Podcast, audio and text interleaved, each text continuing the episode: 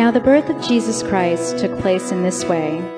When his mother Mary had been betrothed to Joseph, before they came together, she was found to be with child from the Holy Spirit. And her husband Joseph, being a just man and unwilling to put her to shame, resolved to divorce her quietly. But as he considered these things, behold, an angel of the Lord appeared to him in a dream, saying, Joseph, son of David, do not fear to take Mary as your wife, for that which is conceived in her is from the Holy Spirit.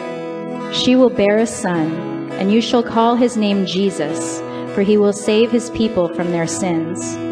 All this took place to fulfill what the Lord had spoken by the prophet Behold, the virgin shall conceive and bear a son, and they shall call his name Emmanuel, which means God with us. When Joseph woke from sleep, he did as the angel of the Lord commanded him. He took his wife, but knew her not until she had given birth to a son, and he called his name Jesus.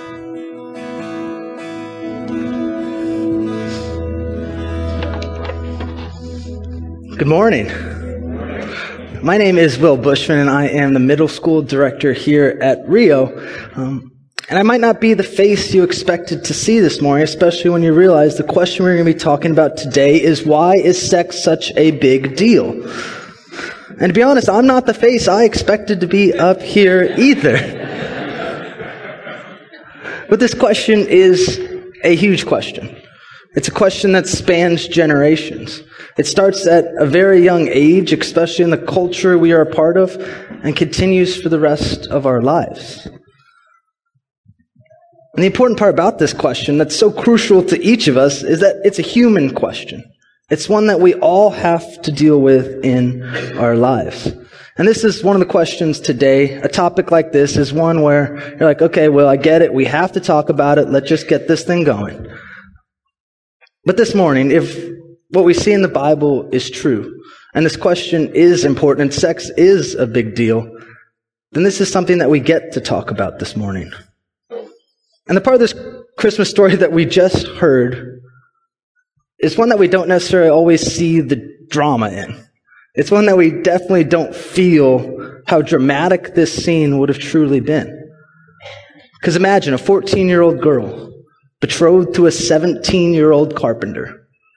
The betrothal period was one of promise and preparation.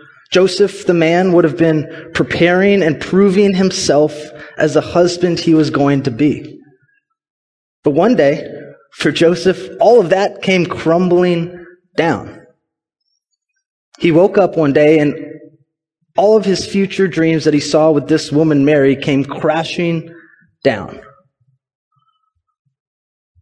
And you think about Joseph. He feels betrayed. He feels brokenhearted and he probably doesn't know what to do. And then you think about Mary. Walking through her town of Nazareth, everyone knowing what has happened. And you can just imagine her walking, hearing the snickers from her peers as she walks by, hearing the laughs of the jokes that have been told at her expense. You can just feel her walking down, having the condescending glare of the older generation burning a hole in the back of her head. Yet Mary never stops. Mary never fights the rumors. She never stops people's opinions. Mary resolves within herself to continue on through this journey. Mary never goes to the center of the town of Nazareth, stands up on a bench and says, the baby I am carrying in my womb is the savior of the world that was given to me by God. She doesn't do that because she knows it would be worthless. The supernatural aspect of that would be forgotten in the physical world.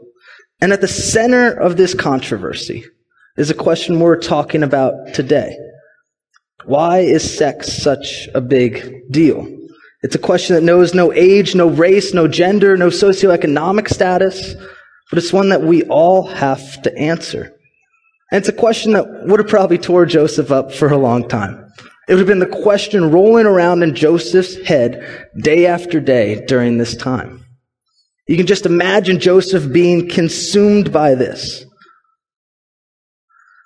You can imagine him knowing the opinion his family had, knowing the opinion his friends had, knowing the opinion of literally everyone in that town, because something like this doesn't happen in Nazareth often. And he just wants it in his own mind to be able to just be brushed aside. But you see, it's not one big overreaction in his head. He knows it's not crazy what he's feeling. He knows that Mary just didn't go out to lunch with another man. She wasn't just taking walks with another man. She wasn't just speaking to another man. But in fact, at this point in the story, before the angel came, Joseph thought Mary was having sex with another man. And Joseph knows that in his mind and in his heart, this was a big deal. Joseph might not know exactly why it's such a big deal, but he definitely knows that it is. And maybe some of us in this room are in the same place as Joseph. Maybe we know the sexual experiences from our past were a big deal in our mind and in our heart, but we did not know why. Maybe we're on the other end of that spectrum where, will, sex is just sex. It's just not that big of a deal. But my hope and prayer this morning is that as we work through what the Bible says, and the Bible has a lot to say about sex, shockingly, that we will see that the Bible, no matter how much heat it gets, talks thoroughly and decisively about the topic of sex. And here's the deal this morning. As with all the questions we do up here, this is just the start of a conversation. I won't be able to answer all of your questions that come with it. I won't be able to answer all of your doubts. But the beautiful part about this, this is that it's a jumping off point. It's a point where we get to start the conversations. And early on, I want to say, I know just how difficult this topic is to talk about. I'm human too. Because we all come into this with experiences in our lives with experiences that time just won't shake. For some of us, we come into it knowing that there were things that we could not control that went on in our life. For some of us, the regret and the guilt that we have deep down is from things that happened years and years and years ago. Working through this topic today won't be easy, but I believe it will be absolutely worthwhile. So this morning, bring your baggage, bring your regrets, bring your doubts as we start our conversation on why is sex such a big deal. And it may seem backward to start this conversation by first bringing up some things in our culture that fall short to answer the question we are seeking today. Because if we're honest, all of us come and sit in this place with an idea about what we think sex is. Some of us may have made a concerted effort and figured it out, but some of us are just the products of our culture because our culture is constantly streaming into our minds through its many avenues what we should think about sex. Think about the movies we watch. Think about the television shows. Think about Netflix. Think about Amazon. Think about Hulu. Think about HBO. Think about the advertisements and commercials you see day after day. Even think about the literature we read. Everywhere we look, we are being taught a sexual ethic. So to begin, we're going to look at two views of culture that fall short into teaching us what sex is truly about. The first view that our culture has, we'll call it the religious perspective. And by religious perspective, I don't mean what the Bible says about sex, but I mean what religion has built up around the Bible. And this is not necessarily a popular one in our day and age, but the religious perspective says this, that sex is a necessary evil. That sex is something purely for procreation. Sex is something that we have to do in order to keep this earth and humans on it going. And this one is pretty tough to sell in our modern context. But if we're honest with ourselves, some of us may have this in our view of sex. I know I do. And it's not my parents' fault, so don't yell at them after this. But when I was in middle school and high school, this was the popular view in culture, especially the Christian culture, and especially at my school. They used what I like to call the fear tactic. During their abstinence programs, they would get up and they would say, if you have sex, you will get pregnant. And your life will be very, very different because of it. So in my middle school mind, I equated sex with a baby. Sex with a baby. If you have sex, you're gonna have a child and your life is gonna be different. They filled the sex talk with so much fear and shame that when you put what they said about sex up against the biblical view of sex, that it was entirely different. And I understand why they did this. I work with youth now. I understand now that I'm on the other side of the conversation how much easier this way is. It leaves no room to be misunderstood. The ends justify the means in this strategy. And while this view may look better, it may look like the easier route, this view has the ability to be super destructive in how we view sex. So the idea that sex is only, and keyword only for procreation, falls short of what God created sex for.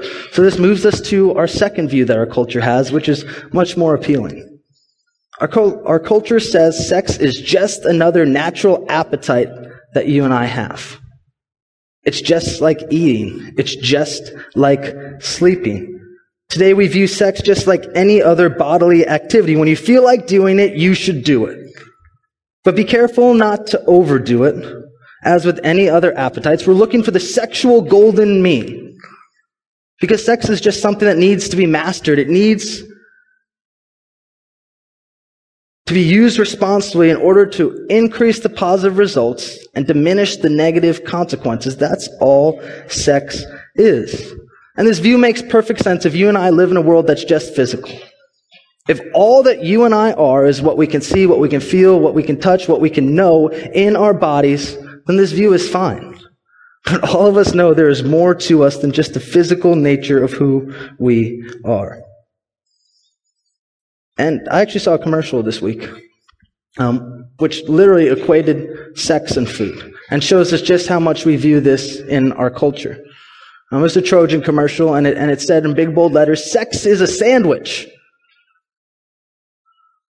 And it was trying to tell us all sex is is just like eating a sandwich. Do it when you're hungry to be satisfied. When you want to have sex, have sex and you will be satisfied. But if we really take that idea that sex and food are similar, um, it doesn't seem to pan out. Because C.S. Lewis used a great illustration. I want you to hop into it with me. This is from the 40s, so imagine how much more apt it is today. So imagine you go to a foreign land. You've never been there before. You don't understand the culture and you're looking for something to do on a Friday night. You go around asking person after person. They all say you have to go to such and such a place. That is where all of the action is. So you listen to them. Not everyone can be wrong. So you go and you show up and there's a huge line out the door and you're like, this is the place I need to be. And as you wait in line, you see person after person shell out a bunch of cash to get inside the doors. So you take it all out of your pocket and you say, if this is it, then I gotta see it. And you walk into the room. And the room is dark and, and you see all the chairs and people sitting facing the stage. And finally, when the stage lights come on, you see that all there is on the stage is a table with something covered up by a tablecloth. And the music starts going, the stage lights starts flashing. And in rhythm with the beat, someone slowly starts to pull back the tablecloth. And people are getting excited. They're starting to hoot and holler. They're starting to go. And eventually by the end of the song, bam, tablecloth is gone. And what is there but a roasted turkey? And you think, what kind of people would do this? What must happen to a culture in order to treat food like this? So you go back the next night, same crowd. This time it's a hot dog. You go back the next night, huge crowd. This time it's a cheeseburger. And the only thing you can think in your head about where this culture went wrong is the fact that in order to treat food like this, they must be starving. But you realize it's the exact opposite. They've not had too little food, but they've had too much food, and food has taken a place in their hearts and minds that it was never meant to fill. So step back out of that illustration and look back into our world. We know deep down that sex is not like eating a sandwich. We know deep down in our culture, and it's proven by what we do day after day, that sex holds something in our hearts that nothing else does. Think about how highly we view it in our movies, in our streaming, in our internet searches, in our literature, in our worldview, in our minds, and in our lives. And there's only one thing that we hold so highly, and that's sex. We just looked at the two views where sex falls short in our current culture. The religious perspective, which says sex is a necessary evil, and the idea that sex is just another natural appetite. So if those two fall short of the biblical view of sex, what does the Bible actually say about sex, and why is it such a big deal? The first thing the Bible says about sex is that sex procreates. The very first command God gives Adam and Eve after they were created is this. Genesis 1:28 says, and God blessed them, and God said to them, Be fruitful and multiply, fill the earth and subdue it. The very first thing God did after He created Adam and Eve was give them the ability to become part of this creation process. It wasn't just to have a lot of children or to help out with the work they've been given, but it was bigger than that. Sam Cassian Smith, our pastor of education, said it best to me in reference to sex and procreation when he said this. Sex is so sacred to the Lord that he ordained it as the means by which an eternal soul comes into being. Among all of our creative abilities, sex is the only act in which we participate in God's power to create an everlasting entity out of nothing. And that made me take a step back.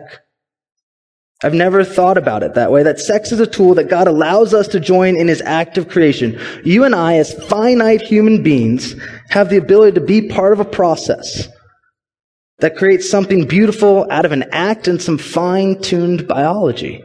That's absolutely amazing. Not only that, but the Bible looks at children and smiles. The Bible holds children so highly in its view that it sets it apart from many of the cultures of this world. The psalmist says in Psalm 125 this about children. Behold, children are a heritage from the Lord, the fruit of the womb a reward. Like arrows in the hand of a warrior are the children of one's youth. Blessed is the man who fills his quiver with them. He shall not be put to shame when he speaks with his enemies in the gate. Children are a gift from the Lord, and sex is the means by which God gives us to be a part of that creative work. Now, if I downplayed the role of sex and procreation earlier, it was purposeful.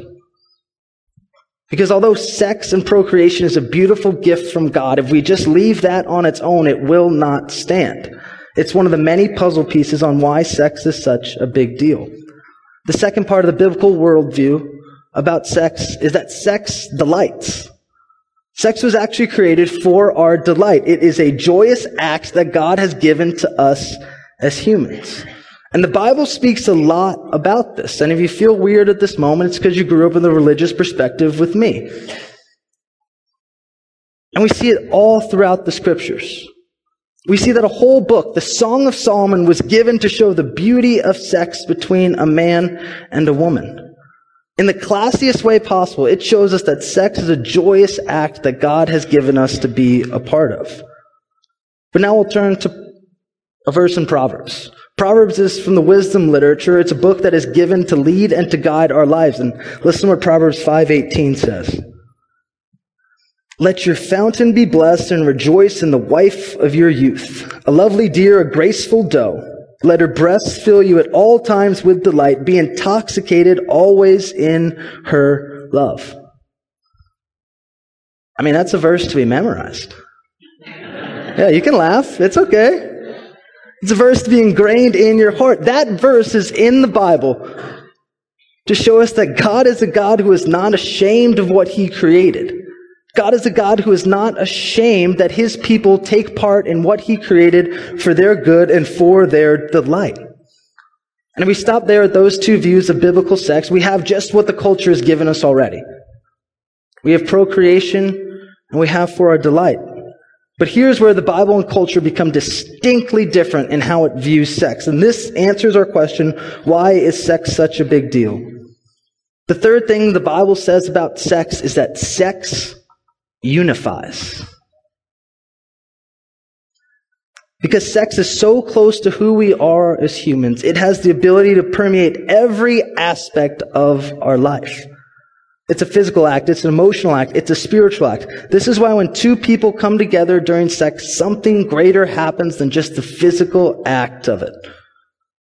The purpose of sex in the Bible is seen to us in Genesis 2:24. It says this, Therefore a man shall leave his father and his mother and hold fast to his wife, and they shall become one flesh.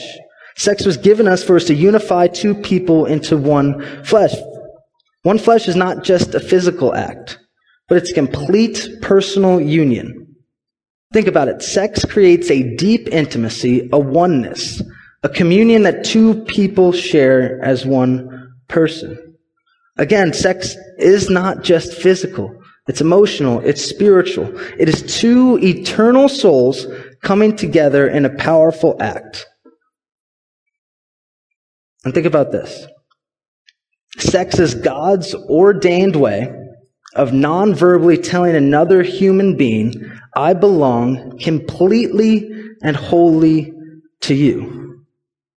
But here's the deal. Whatever happens at the physical level, in unity must also happen at every other level socially, legally, emotionally, psychologically, spiritually, or else it is broken. Because think about what is being communicated to someone if you say, I want the sex I have with you to be purely physical. I want my physical nakedness to be the only vulnerability of mine I have to share with you. When the sex is over, I want you to have no claim on my life, no obligation. I want to have no uh, emotional obligation to you, no spiritual obligation to you, no social obligation to you. And this is true, whether you remember it this way or not. Remember the first time you've had sex. Whether you were married or not, you felt married afterwards. You might have been far from marriage legally, but physically, emotionally, socially, you felt that way. That's when you woke up the next day. It felt like such a monstrosity to you when that man or woman you had it with had zero obligation to you in your life. Because unification on only a physical level is broken. And this is why God sets boundaries for sex. When God says sex is only for a man and a woman, in the context of a marriage relationship, it is for our good. Because sex was defined and created for only that context, and anything outside of it is to break it. Let's give an example that's not so personally invasive in our lives like sex is. Imagine I stroll up to the gas station with my super sweet Ford Escape. And I roll up, and I pass by the unleaded gas that was created to go into my car, but I hit that green handle and put diesel right inside. My car wasn't created for that. My engine wasn't created to use that. Just like sex is not created for people outside of a marriage relationship. When sex happens outside of a marriage relationship, it distorts the order of operations. I'll use my own marriage as an example. Don't worry, it's not going to be weird. Relax. Everyone calm down. Morgan, my wife, fully approved this whole section. She did. About 18 months ago, on that stage behind me, I married Morgan. And on that stage, in front of hundreds of people, my life became completely and utterly vulnerable to Morgan. The vows I made obligated me to her and her to me. We said on that stage that day that from here on out, nothing is purely ours alone, but we will share between the two of us. Socially, fiscally, legally, we became unified that day. Then later on, we became physically unified through sex. The vulnerability that we shared during sex is a beautiful reminder of the vows we took that day. Because that's what sex is. It continues to be that over and over again for the rest of our lives. The vows that made us vulnerable and unified are ratified and remembered during sex. And this is why sex is such a big deal. It's not like eating a sandwich. It's not just to create cute little babies, but as a tool for two individual people to become one flesh. The physical unification through sex reaching the same level of unity at every other level. That's how it was supposed to be. And this morning, I know this is not all of our stories. I understand that. I can say for certain in my life and for most of your lives, we have used sex in one way or another that has broken it. And sexual brokenness is a huge category. It includes sex outside of marriage, pornography, adultery, and it gets even more complex for some of us when we understand that the sexual brokenness we have in our life was forced on us by someone else. And the difficult part about this conversation for you and I is we can't have it in a vacuum. We can't just leave all of our sexual brokenness outside and come and sit down and have a nice conversation. But we come into it as human beings with a history, good or bad. But here's the truth of the gospel this morning. Jesus, the baby that we celebrated coming into the world five days ago today, grew up. He didn't stay a baby. And he did something. Jesus chose, in Matthew 1 we see this through his genealogy. Jesus chose to put sexually broken people into his family lineage. And not just one, but a lot of them. And Jesus told us by that, through that subtle text, that even sexually broken people can be a part of his family today. Think about Abraham. Abraham had sex with his maidservant when he did not trust that God would give him offspring. Jacob wanted to marry Rachel, but instead got tricked into marrying Leah, and then he married them both. Then we think about Tamar. Later down on in the line, Tamar tricks her father-in-law into having sex with her and becomes pregnant with his twins. Tamar's in the line of Jesus. Rahab, a prostitute, is in the line of Jesus, and she was also crucial in the plot to bring down Jericho. David, the adultery, adultery committing king of Israel, is a man after God's own heart. He's not a man after God's own heart because of his sexual brokenness, but how he came back to God during that sexual brokenness. And think about the story we started our time with. Do you think the rumors or the snickers or the jokes stopped when Mary gave birth to Jesus? I doubt that. Jesus himself grew up in a place where people all around him thought that his family was sexually broken. But we don't just see that through his lineage, but we see that through his life. Jesus did three years of public ministry here on earth. And in that time, he met and he cared and he loved sexually broken people. I think of the story in John 4, the woman at the well. This woman at the well had been isolated from everyone in her community. She was walking to the well at the hottest point of the day alone. And we learn that's because of her sexual brokenness. Jesus says to her, You've had five husbands, and the one you currently live with now is not your husband. We learn that she was seeking sex to satisfy her desires, and Jesus showed her that sex cannot satisfy those. Next, and my favorite one, is in Luke 7. Jesus is having dinner with the Pharisees. The Pharisees were the top religious characters in the day and they're having a nice dinner, and boom, through the door walks a prostitute. The horror on their faces must have been wild. And this prostitute enters. And she goes right to the feet of Jesus. She takes out her perfume, a tool of her trade, and she pours it on Jesus' feet, and then she takes her hair and she wipes Jesus' feet clean. A prostitute did for Jesus that day a thing of honor that no one else in that room did when he walked through their door. And Jesus looks at this woman and he forgives her.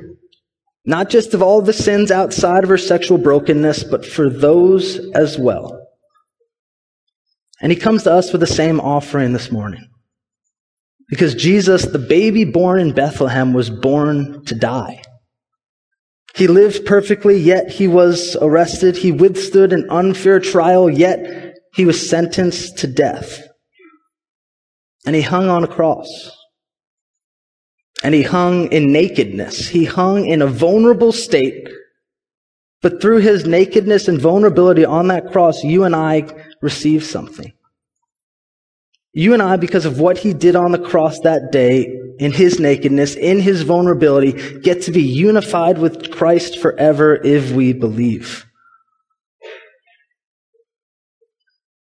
Because the sex we have here on earth with our spouse in the context of marriage is a signpost. And think about what a signpost really is. When you're on a road trip with your family, you don't stop at the sign that says 50 miles to Atlanta. You get all the kids out of the car, you snap a pic and say, we did it. No, it's a signpost pointing you towards an eventual destination. And that's what sex on this earth is.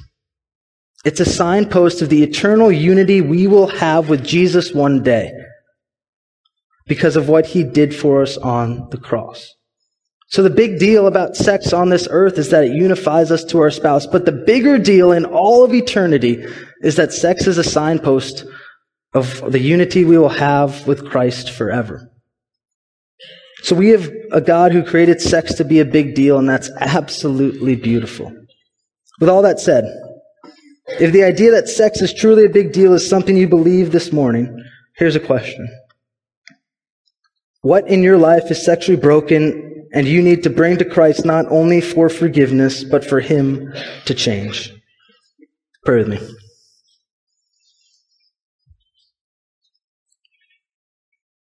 Our Father and our God, we come to you, Lord. As people that know Mm, we're broken with how we view sex. Lord, but we come to you now humbly at your feet just like that woman in Luke 7 asking for forgiveness, Lord, and, and knowing that you give it to us freely and openly. Lord, we just pray this morning that your Spirit would meet us where we're at. That if it's just the first step in this question, that then let that be all. But Lord, we come to you now thankful for who you are, thankful that your word teaches us this. Even though it's hard, even though it's difficult, and we ask for your patience with us, Lord. In Jesus' name I pray, amen.